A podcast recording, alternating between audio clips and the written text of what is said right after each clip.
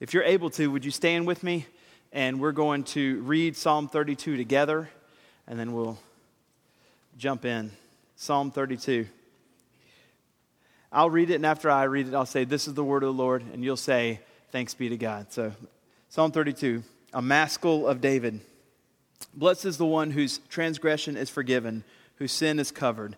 Blessed is the man against whom the Lord counts no iniquity, and in whose spirit there is no deceit.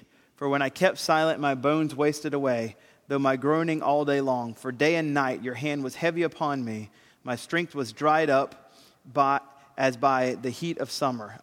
I acknowledged my sin to you, and I did not cover my iniquity. I said, I will confess my transgression to the Lord, and you forgave the iniquity of my sin. Therefore, let everyone who is godly offer prayer to you at a time when you may be found. Surely in the rush of great waters they shall not reach him. You are a hiding place for me. You preserve me from trouble. You surround me with shouts of deliverance. I will instruct you and teach you in the way you should go. I will counsel you with my eye upon you. Be not like a horse or a mule without understanding, which must be curbed with bit and bridle, or it will stay near you. Many are the sorrows of the wicked, but steadfast love surrounds the one who trusts in the Lord. Be glad in the Lord and rejoice, O righteous, and shout for joy, all you upright in heart. This is the word of the Lord. Thanks be to God. You can have a seat. Let me pray. Lord, please come and be with us now as we look into your word. Teach us, please, Holy Spirit, not just to understand the text, but to understand the depths of all the greatness of it, of what it means to be forgiven by you, and point us to Christ, our only hope, as we look at it, Lord. We love you. We pray this all in Jesus' name. Amen. So maybe you can share this experience with me. Maybe you can't. It just depends on how good of a student maybe you were whenever you were younger. But whenever I was a child, I wasn't necessarily the best student sometimes each year.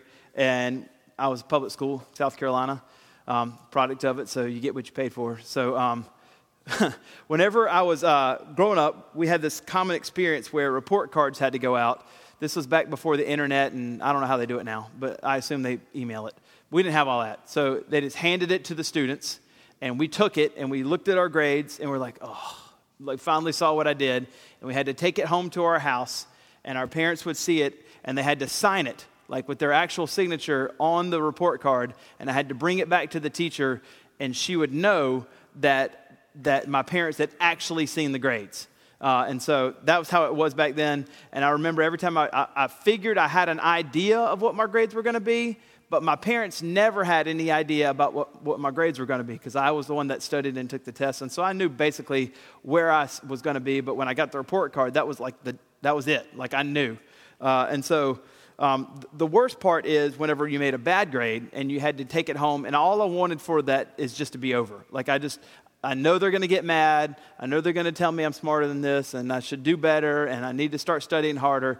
And I just wanted to finally get the confession part was bad, but after the confession, the fact that it was over, and I felt like, okay, they know, at least they know, I confessed to them, and after the speech is over, it's over, and I don't have this like deep abiding guilt or anticipation of waiting for the speech, because it was going to be bad.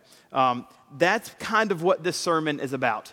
It's not necessarily about confessing to your parents. It's about confessing to God and how great it is to actually confess to God, and then to know after you've confessed that it's over and you're forgiven. That's what it's about. Now, there's one other thing that the sermon's basically about is this. Depending on whenever you got saved, at a young age or an older age, you're going to be able to pinpoint in some point in your life, especially if you've been a Christian for a long time, the moment whenever finally you understood just how great it was to be forgiven by God. Like I was saved at 8, right? And so, what have I done from age, 0 to 8? Not much, right? And so to know the wonder and joy of it, it wasn't too great. It was wonderful to know that I wasn't going to go to hell. That I felt great about that. But as I went on in age, and I finally, high school was pretty simple. I was part of a great youth group, and so, there was no temptation. I didn't want to do anything bad, whatever. I went into college at USC, and I had a job where I had to work on Sundays. I didn't go to church for at least 3 years, and that had some bad effects from it, right? So for 3 years while I was at USC, you know, I didn't live for the Lord the way I should at all. And then finally, I was a Christian. I just, you know, backslide, whatever you want to say. I don't think I ever lost my salvation. But there's a point where I finally realized what I'm doing right now is not working. And so I need to turn this thing around. This is the trajectory of my life is just mess, right? It's just not going to go well, and I don't want to have, you know, a life that doesn't glorify God. And so there's a moment where I finally woke up, and then I transferred colleges. I've talked about this a number of times. And then for the next 3 years, I decided the Lord was going to call me. The Lord called me in ministry, but somewhere after I woke up from this stupor of not following the Lord to where I look back on those 3 years where I didn't walk with him, and then I realized at age 8 that he had forgiven me, not just of, you know, sins from 0 to 8, but even knowing that I was going to walk in this path up until, you know, age 20, from 17 to 20, and he had forgiven me of all that too. Somewhere around 21, after I transferred, and all of it just kind of hit me at once, you've been forgiven for everything. Like, in that moment right there, the wonder of being forgiven of sin hit me. And that moment, it's undescribable. And we all try to, if you've had it, you try to manufacture like a feeling to go back to what it felt like at that very first time when you're 21, so that you can finally like be on fire for Jesus like you used to be. Sometimes that's an experience we have, but you know, you go through life and you become a stronger believer and you understand the Word and you grow in the Word. And so you understand a lot more about what it means to be a follower of Christ. But sometimes you look back at that and you're like, man, I feel like that's when I really, really knew the Lord. That's like whenever that first instance of like the full weight of my sin hit me, and the unbelievable feeling it gave me to know I'm forgiven of all that. I'm forgiven of all that. What this text is trying to get us to do is not necessarily try to, if you're not from the 80s, but instead to know what it feels like even presently, and to revel in and wonder in and find yourself amazed in being forgiven by Jesus today. And so it's a good practice to remind yourself of just how wonderful it is to be forgiven of all of your sin. That's what this text is about. Now, Psalm 32 has two parts, okay? Verses 1 through 5 is about the joy and the experience of confession and forgiveness. That's what verses 1 through 5 is about. But the second half, when you get to verse 6 through 11, it talks about the appropriate responses to being forgiven. So we're going to come to the appropriate responses. But the first thing is verses 1 through 5. And in verses 1 through 5, he's talking about the experience that he felt, like the actual feelings he felt and how he navigated through being forgiven. And he starts with the best part. So instead of like, I felt really bad, so I confessed all my sin, and then everything was wonderful. He starts with, everything was wonderful. So he starts with the end in verses 1 and 2. So the condition after the experience of confession and forgiveness, that's what we're looking at. And he starts with the condition after being forgiven. That's what verses 1 and 2. Then he goes to how bad he felt and what confession was like in verses 3 and 4 and 5. But he starts with the best part, verses 1 and 2. Blessed is the one whose transgression is forgiven, whose sin is covered. Blessed is the man against whom the Lord counts no iniquity, and whose spirit there is no deceit. So David starts with the end. He starts with the best part. And so he draws us in. This is not just a writing device, but I think it's the genius part of it. It's difficult to confess sin. So re- realize that as you walk through that, there's an end in mind, and man, it is glorious and it is wonderful. And so he expresses to us in verses 1 and 2 the best part. My condition after is I'm blessed, I'm forgiven, I'm covered, and I'm not charged. Where he says counts no, that's not charged. I'm not being charged with it. And so before you get through the difficult parts in verses 3, 4, and 5, David wants you to know it's all worth it. Everything we're going to go through in 3, 4, and 5, that's the tough part. It's worth it. Look at verses 1 and 2, because you're blessed if you do it. So he starts this psalm with a beatitudinal flavor. If you've read the Beatitudes and the Sermon on the Mount, blessed is, blessed is, blessed. And so he starts with this blessed, and he tells us that there's two people and two ways that we're blessed. Blessed is the one whose transgression is forgiven, sin is covered. Blessed is the man in whom the Lord counts no iniquity, and in whose spirit there is no deceit. And so the one who has their sin forgiven is truly blessed indeed, and he wants us to feel that.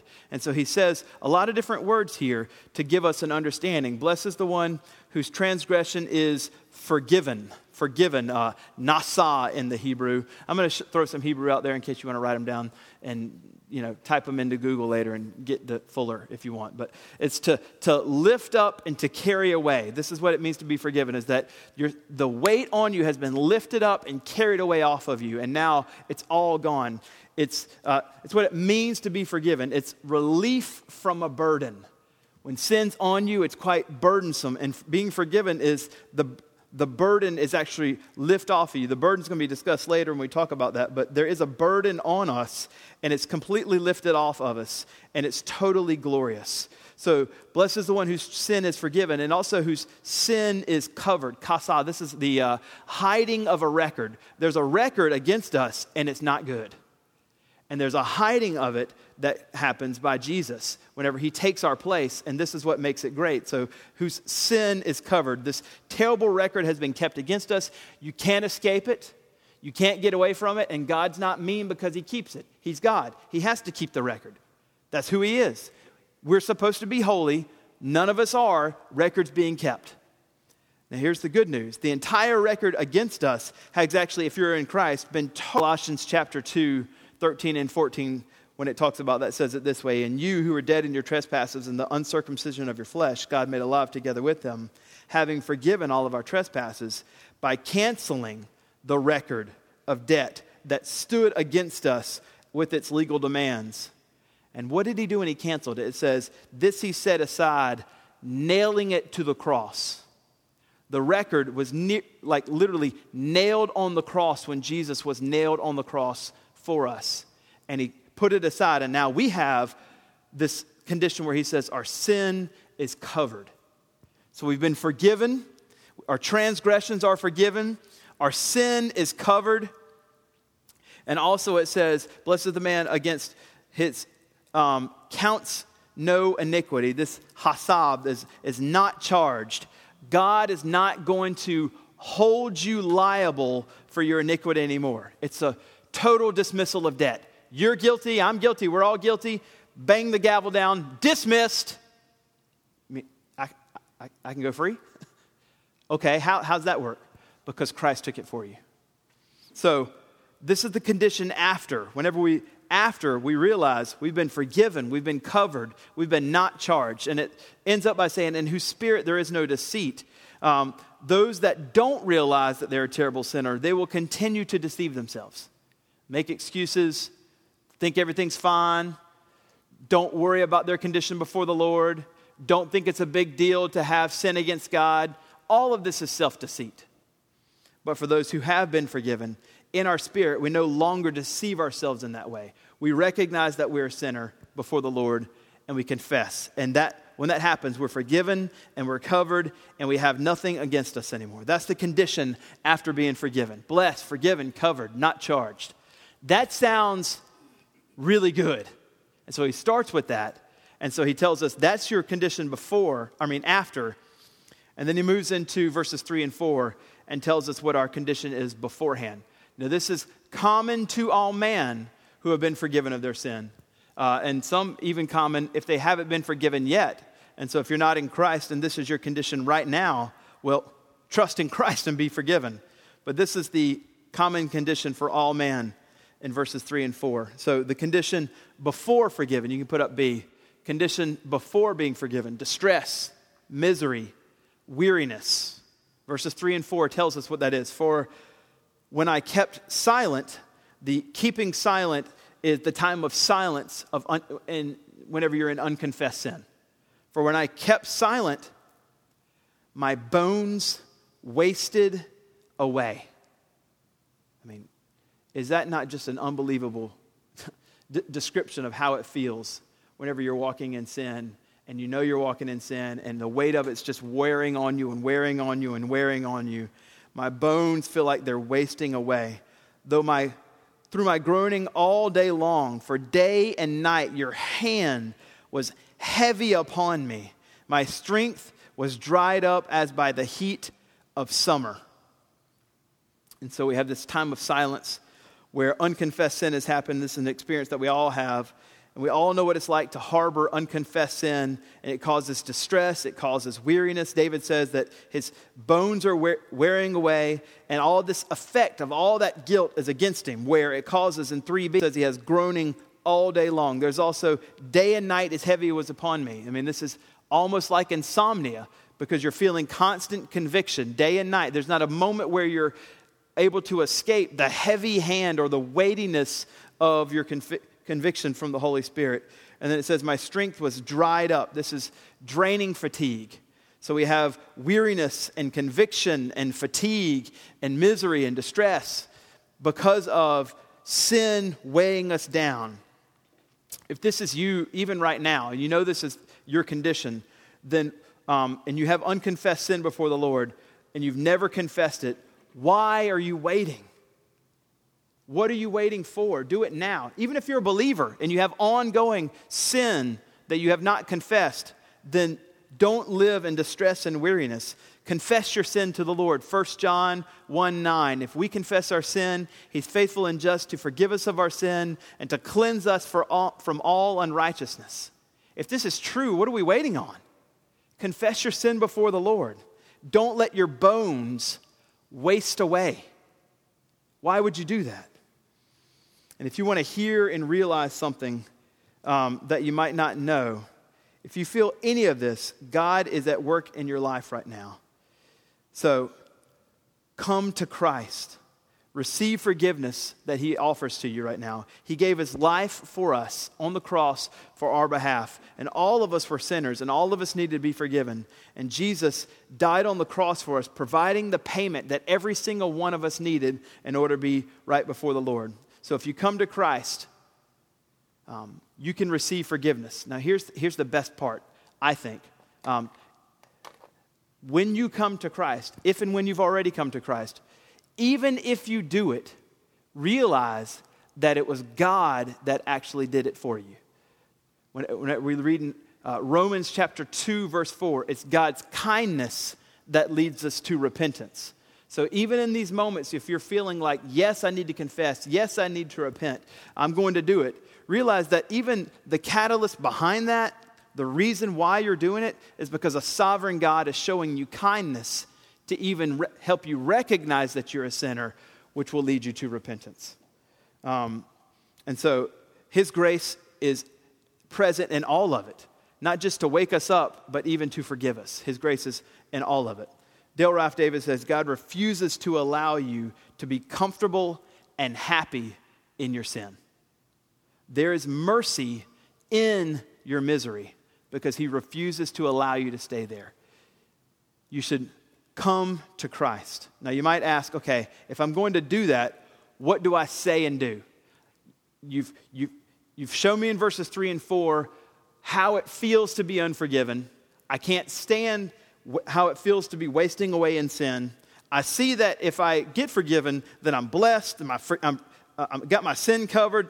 There's no charge against me. All my transgressions are forgiven. So what do I say and do? What do I actually do? That's what verse 5 tells us. This is our condition during being forgiven, which is a little bit weird, but you could say, instead of condition, you could also say like actions. Actions during being forgiven. And it's acknowledgement, it's honesty, and it's confession. And every one of those are hard. Just the first one, acknowledgement alone, can be quite difficult. I acknowledged my sin to you. Have you ever met somebody that's so hard-hearted that they won't even acknowledge it? Like, nope, I've got nothing wrong. I have, because we all know ourselves, right? We all know ourselves. I don't even know what you're talking about. That's not me. I didn't do that. I've said that quite often. We must actually acknowledge and recognize it, realize it, see it, know it. Acknowledgement can actually be to candy coat it. We don't need to downplay it. We don't need to make it sound as bad as it's not. I've heard sin described in somebody got a text. I've heard it acknowledged, or sin described in a lot of kind of like poorly worded, soft-pedaled ways of bad habits or just personal hang-ups or things like that. That's not what sin is. That's barely scratching the surface on what we're talking about here. And so whenever we say acknowledge, I don't want us to acknowledge in a halfway manner about what we're saying. The Bible right here is very clear in what we're acknowledging. And so I want to make sure we can see it. Now, if you notice here in verse 1, it says transgression is forgiven. Sin is covered, and we don't have our iniquity counted against us. That's what it says in verse 1. And if you go to verse 5, it says I did not cover my iniquity. I acknowledge my sin to you, and I will confess my transgression. And so in verse 1 and verse 5, those three words are used. And so I want to make sure we can get into a little bit of word study so we can understand what transgression, iniquity, and sin actually are. So that when we're confessing, we're not confessing just bad habits or personal hang-ups or just bad decisions to God. That's not what we're confessing. So we're not going to candy coat it. Notice the words he uses. Sin, hata. This is missing the mark. What does that mean? So most commonly in the Bible, like 600 times in the Old Testament, it's in its most basic sense, it means to miss the mark. And, you know, the way is like you got the archer and there's the thing and I shoot. And if I hit right in the middle, that's perfect. If I hit anywhere else, I missed the mark. And if I hit anywhere else, I've sinned, because we're supposed to aim right in the middle for the glory of God. And if I don't hit the glory of God in this action, in this thought, and in this everything I'm doing, the glory of God is my centerpiece, is what I'm supposed to aim for. And if I miss it at all, I've sinned. Well, that's what it's in its basic sense what it's talking about. Or another way is think of basketball. If somebody shoots the basketball, and when they shoot it, if they don't even hit the rim and it just totally misses everything, the whole place appropriately screams to the opposing player, air ball, air ball. I'm just kidding if you're a Clemson fan. Air ball, right? This is what sin is. It's the big air ball when shooting for the glory of God. Now, that's kind of downplaying it, making it not sound as serious, but it's much more serious. It's no small matter at all. We're all supposed to live an actual, complete, perfect life in order to be with Jesus. And so sin is missing the mark of the glory of God in everything that we do. We are supposed to hit square bullseye the glory of God in every single thing, every single thought, every single action that we do, or we sin. That's how wretchedly sinful we are. We don't think of it like, I just kind of messed up a little bit, I sinned a little bit. If you don't hit in the middle of the glory of God in every action, thought, then you've sinned, because you didn't go for the glory of God. That's what sin is. We also have iniquity. So we have our sin covered, but we also need to have, not to be charged against our iniquity, or have our iniquity forgiven. Iniquity, awan, it means being twisted or crooked. This is what iniquity is. It's a perversion and a distortion of what is truly to be. We are truly to be one way, but if we have iniquity, we're twisted or crooked or perverted or distorted. Think of it this way. Take one of those old school clothes hangers from, the place where not the plastic ones that always break, the wire ones, the one you have to break in cars with when you lock your keys in your car. Done that a lot. So get one of those and take it and start bending it all over the place. Just, unwrap it and bend it all over the place. And then after you've completely bent it up, put it back the exact way that it looked like when you got it from the laundry cleaners or whatever they're called. Use every tool you can, use every plier you can, but whenever you put it back, it has to be the exact way it came from the cleaners. If you ever try that, maybe you never tried it, it's completely impossible. You will never be able to ever get it back to the way it's supposed to look. That's iniquity. Hopelessly wrenched and twisted in a perverted state of what you're actually supposed to be. This is every one of us. We're all filled with iniquity. Hopelessly crooked and twisted and a perversion and a distortion of what we're supposed to be. Human-wise, irreparably damaged. So we're sinners, filled with iniquity, and we have transgression, pesah. This is active rebellion. Our hearts are actively rebellious, refusing subjugation to the rightful authority. We hate having to be subject to God. It's a spiritual revolt. God is our rightful authority, and we have rebelled completely against him in our sin. So we are missing the mark as sinners, twisted in our iniquity, and rebellious in our transgression. This is an illustration is if you've ever been around a child, and while you've been around them and an adult tells them what to do, they're not their child, right? They're just an adult talking to a child, but generally adults talking to children, telling them something to do to keep them from harm is a good thing. And the child looks up at them, the 4-year-old looks up at them and says, "You're not the boss of me." You ever been around that? If my children do that to you, please let me know. But this is the same thing. Whenever we look at God in a transgression, we confidently look up him like a four-year-old and say arrogantly, "You're not the boss of me." That is transgression. That's rebellion. Now, we must acknowledge that this is what we've actually done against God. Sin, filled with iniquity, and transgressed against the Lord. Why would we take time to review the words in that depth? Because this world, and some even in Christianity, as I said, have not done a good job at explaining how wicked our condition is before God. We've heard the offer of the gospel to take care of our hurts and our mistakes and our bad habits and our hang-ups and our personal bad choices. And that's true. It's not all-encompassing. It's not even close to the full understanding of sinfulness before a holy God. Calvin states it this way: "He who feels not his disease truly refuses the remedy." If we don't understand just how sinful we are, then we won't either acknowledge Christ, we'll refuse Jesus, or we don't understand how great it is to be forgiven by Jesus. Jesus didn't die because we have bad habits. Jesus died because we're wicked, twisted rebels that have not hit the mark of God's glory. That's the greatness about being forgiven. Is all of that terrible description of who we are, all of it is completely forgiven and not just brought to some kind of neutral place, but then restored fully into the image of Christ as the way that we're supposed to be.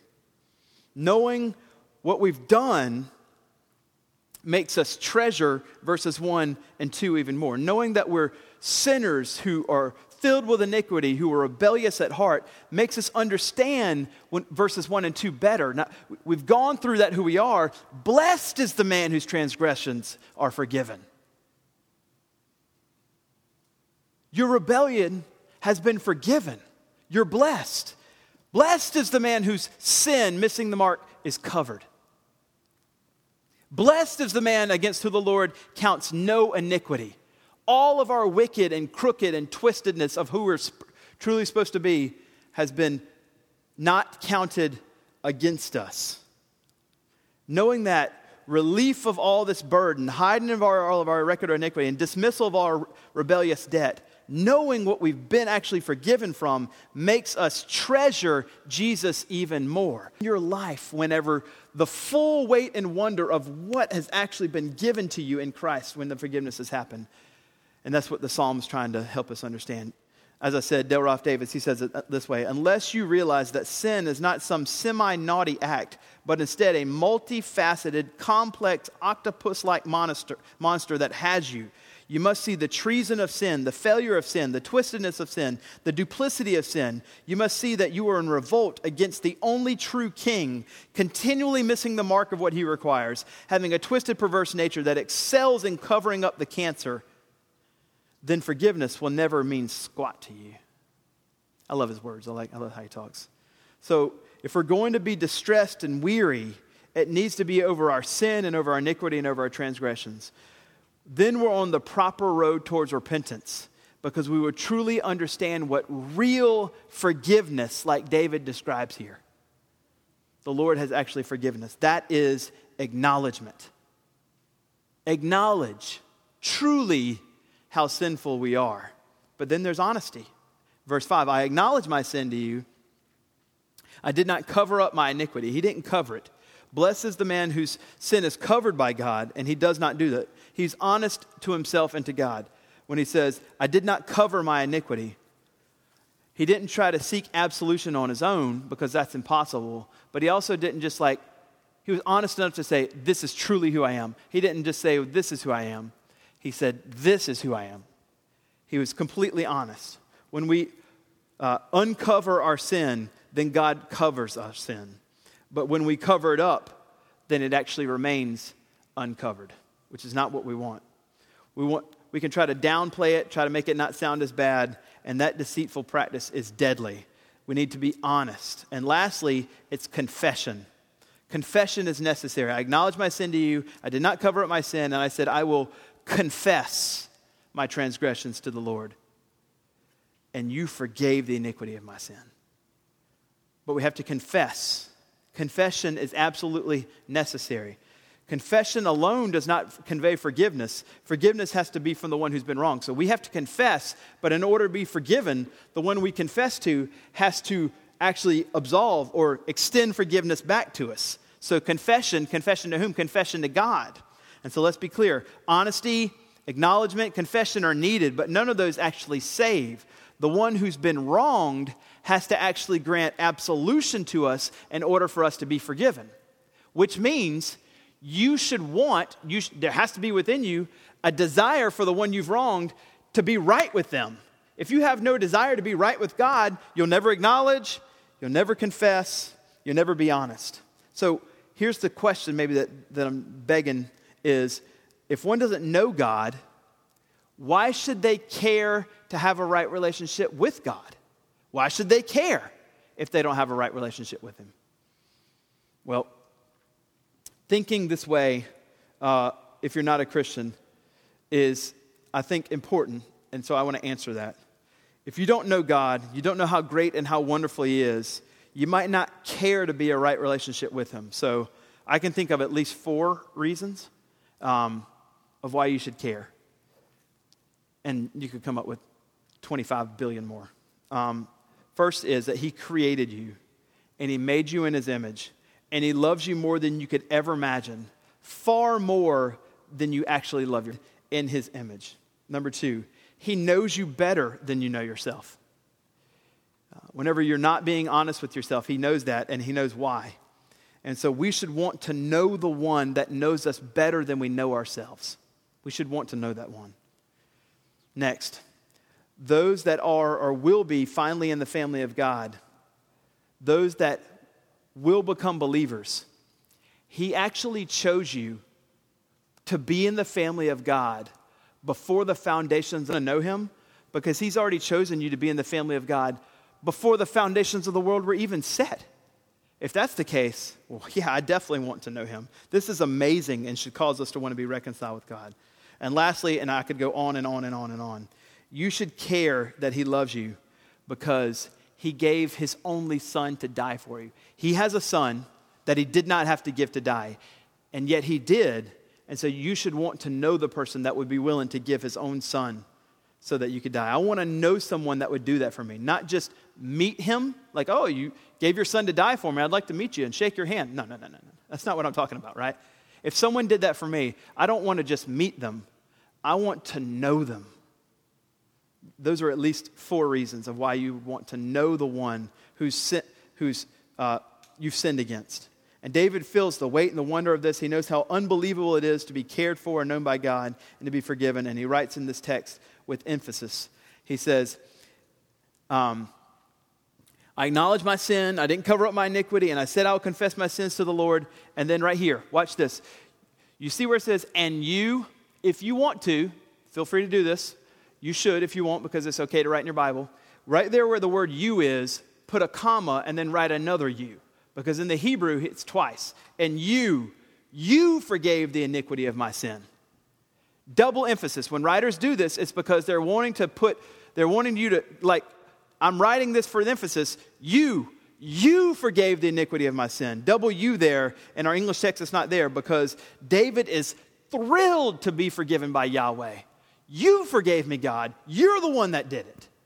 And so this emphasis is pushing us to see that David is absolutely thrilled to be forgiven by Yahweh. One pastor tells a story illustrating the joy of being forgiven. He says it this way. There was a prison warden that loved to tell this story. This prison warden was riding, involved a friend of this warden who was once on a train, and he noticed the fellow sitting there next to him who was very low. And as he was feeling really down, his young companion confessed that he was just released as a convict from a distant penitentiary. And his whole life, he had cast a shadow over his family. His criminal record had heaped shame on them, and he had lost almost all contact with his family. And he couldn't help hoping against hope, however. That the almost total silence of many years meant that they were too poor or maybe just too illiterate to write to him while he was in prison because he hadn't heard from him in such a long time. And so he said before his prison sentence was up, his plan was to find out how they felt. So it wouldn't be too hard for them because they had no money. So he wrote a letter home like a month or so before he left prison, explaining to them that he would be on this train passing their little farm on the outskirts of town. And if they could forgive him, then what he wanted to do is for them to hang a white ribbon on the old apple tree near the tracks. And if it was not hanging there, when the train went by, he wouldn't ever bother him again because of everything he'd done. As the train approached the familiar haunts of his childhood, the suspense was more than he could take. He exchanged seats with his companion and asked him to watch and report the result to him. In a minute, the tree was in sight, and his companion's eyes filled with tears. He placed his hand on the young man's knee, and in a hoarse whisper, he said, "It's all right. The whole tree is white with ribbons." You should feel the thrill and relief of Yahweh's forgiveness in this way. The weight and wonder of being forgiven by God is infinitely greater than that. It's infinitely greater. And we should want to feel the greatness of being forgiven by God. That's verses 1-5. The experiencing and confession of forgiveness, it should fill you with absolute weight and wonder. Wow, he's forgiven me. Responses to the offer of the forgiveness of God. That's the second half of the psalm. So part 2, 3 appropriate responses to the offer of the forgiveness of God. They're all pretty simple. Verse 6 and 7 is the first one. Therefore, let everyone who is godly offer prayer to you at a time when you may be found. Surely the rush of great waters, they shall not reach him. You are a hiding place for me. You preserve me from trouble. You surround me with great shouts of deliverance. So first appropriate response is a call to prayer. We should offer prayers unto the Lord. For those that are not believers, when it says in the great rush of many waters or the flood of many waters, meaning it's difficult for you in the whirlpools of death around you to do this. And they shall likely swallow you one day and you shall not reach him. Like if you stay in that, if you're an unbeliever and you don't ever want to be forgiven, then the whirlpools of life will make it difficult for you to reach. But for those that are believers, when it says, therefore, everyone who is godly, this is literally a covenant one.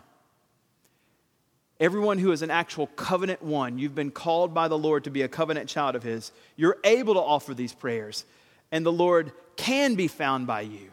And so for those that have been forgiven, the first appropriate response is to offer prayers to the Lord, to not just meet God, but know God through prayer. And there are three great, amazing reasons to do this, because he tells us in verse 7, when you go to the Lord as your Father in prayer, you'll discover, number one, that he's your hiding place. He's our hiding place. Calvin says, there is no other haven for safety but in God himself. Go to the Lord in prayer because he is your hiding place. Also, he's your place of preservation. You preserve me from trouble. Go to the Lord in prayer because it's God who actually keeps you. Prayer reminds you of this. He's the one that is the one that will preserve you. This is actually in the future tense. By the way, it's pointing us to heaven with him forever. He's the one that is preserving you always and has prepared a place in heaven for you to preserve you. Go to the Lord in prayer and realize not only that he is a hiding place and the place of preservation, but he's also a deliverer. As it says, you surround me with shouts of deliverance. Whatever adversity comes toward you, he is persuaded that God will be his deliverer. That's because God has already delivered him from the most important thing in the world, his sin. So what in the world, if God has delivered you from the biggest thing in your life, what in the world else is there that God couldn't handle? Nothing. What's bigger than that? Nothing. But more. There's a second call, or second appropriate response. It's a call to instruction. Call to instruction.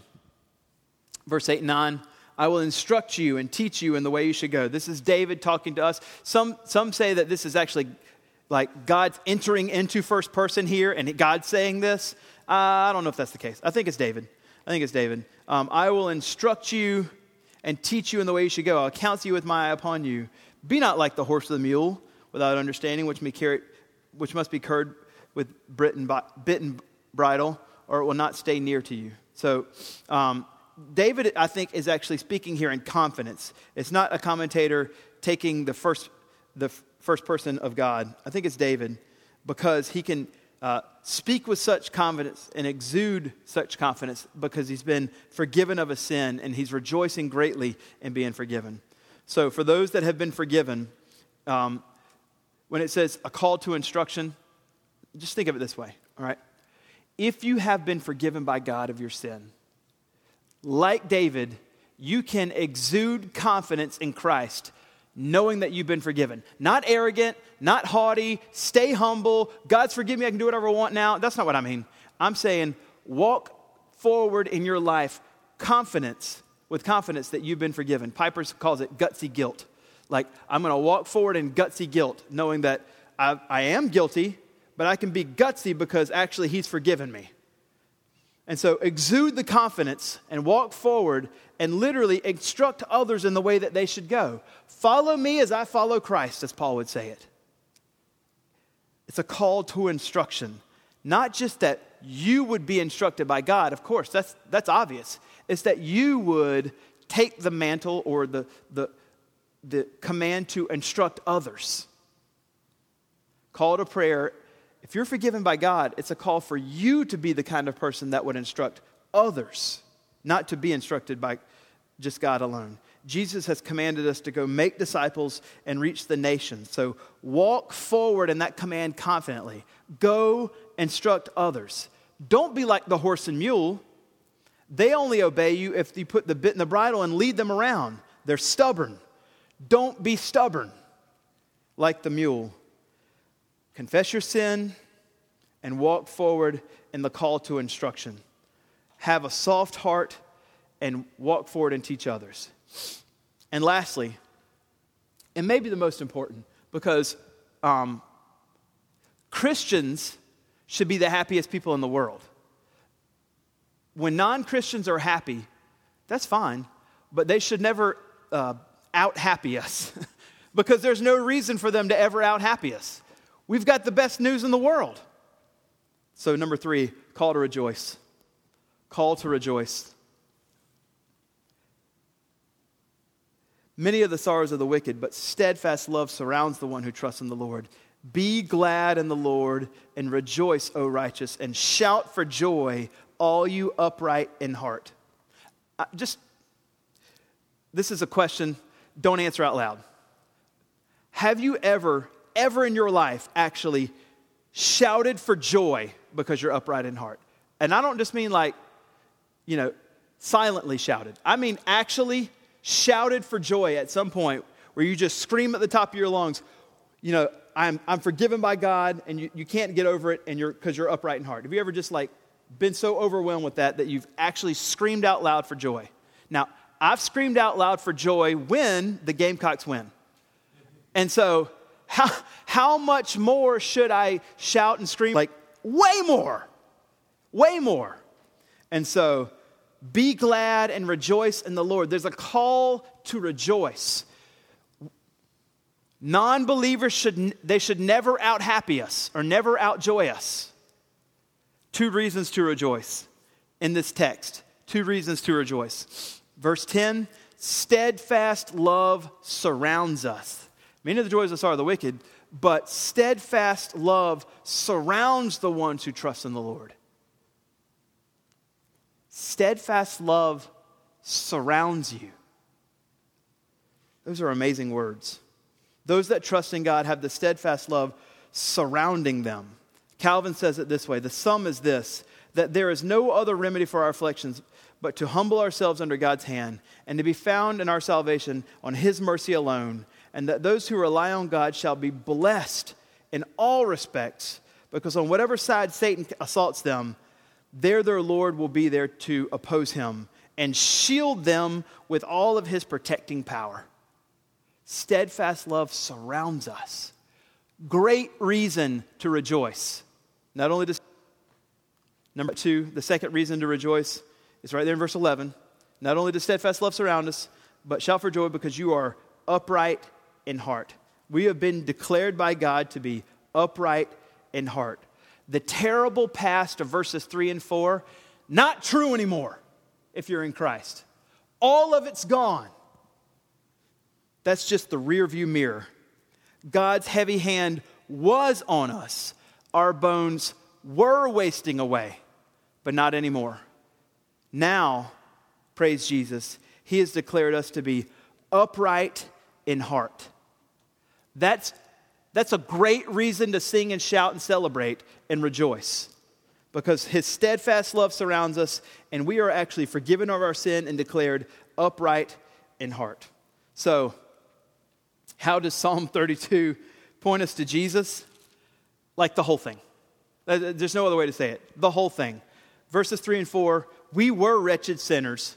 Verse 5, God in his kindness led us to repentance and brought us into that, verse 5. And now verse 1 and 2, in Christ alone we can have all of our transgressions and all of our forgiven, all of our sin covered, and all of our iniquity not counted against us, because Jesus Christ gave his life for us. And now we have great reason to sing and celebrate and worship and rejoice, because he has said, you are upright in heart, and I totally surround you and keep you. Jesus is all over Psalm 32. Let's pray. Lord, thank you so much for your word, your love, your mercy that you've given to us. I pray that you would be with us now as we continue in worship through song, through your table. And God, we ask that you would cause us to be joyous people that never, ever, ever, ever get over the cross. Never, ever, ever get over being forgiven. If there's anybody here that doesn't know you, Lord, that you would save them right now. You would help them see they're a sinner, and they would confess to you their sin and become a believer right now. And for those that are, Lord, that we would rejoice, we would pray, God, that we would rejoice and want to follow in the call to instruct others. We love you. We pray this all in Jesus' name. Amen.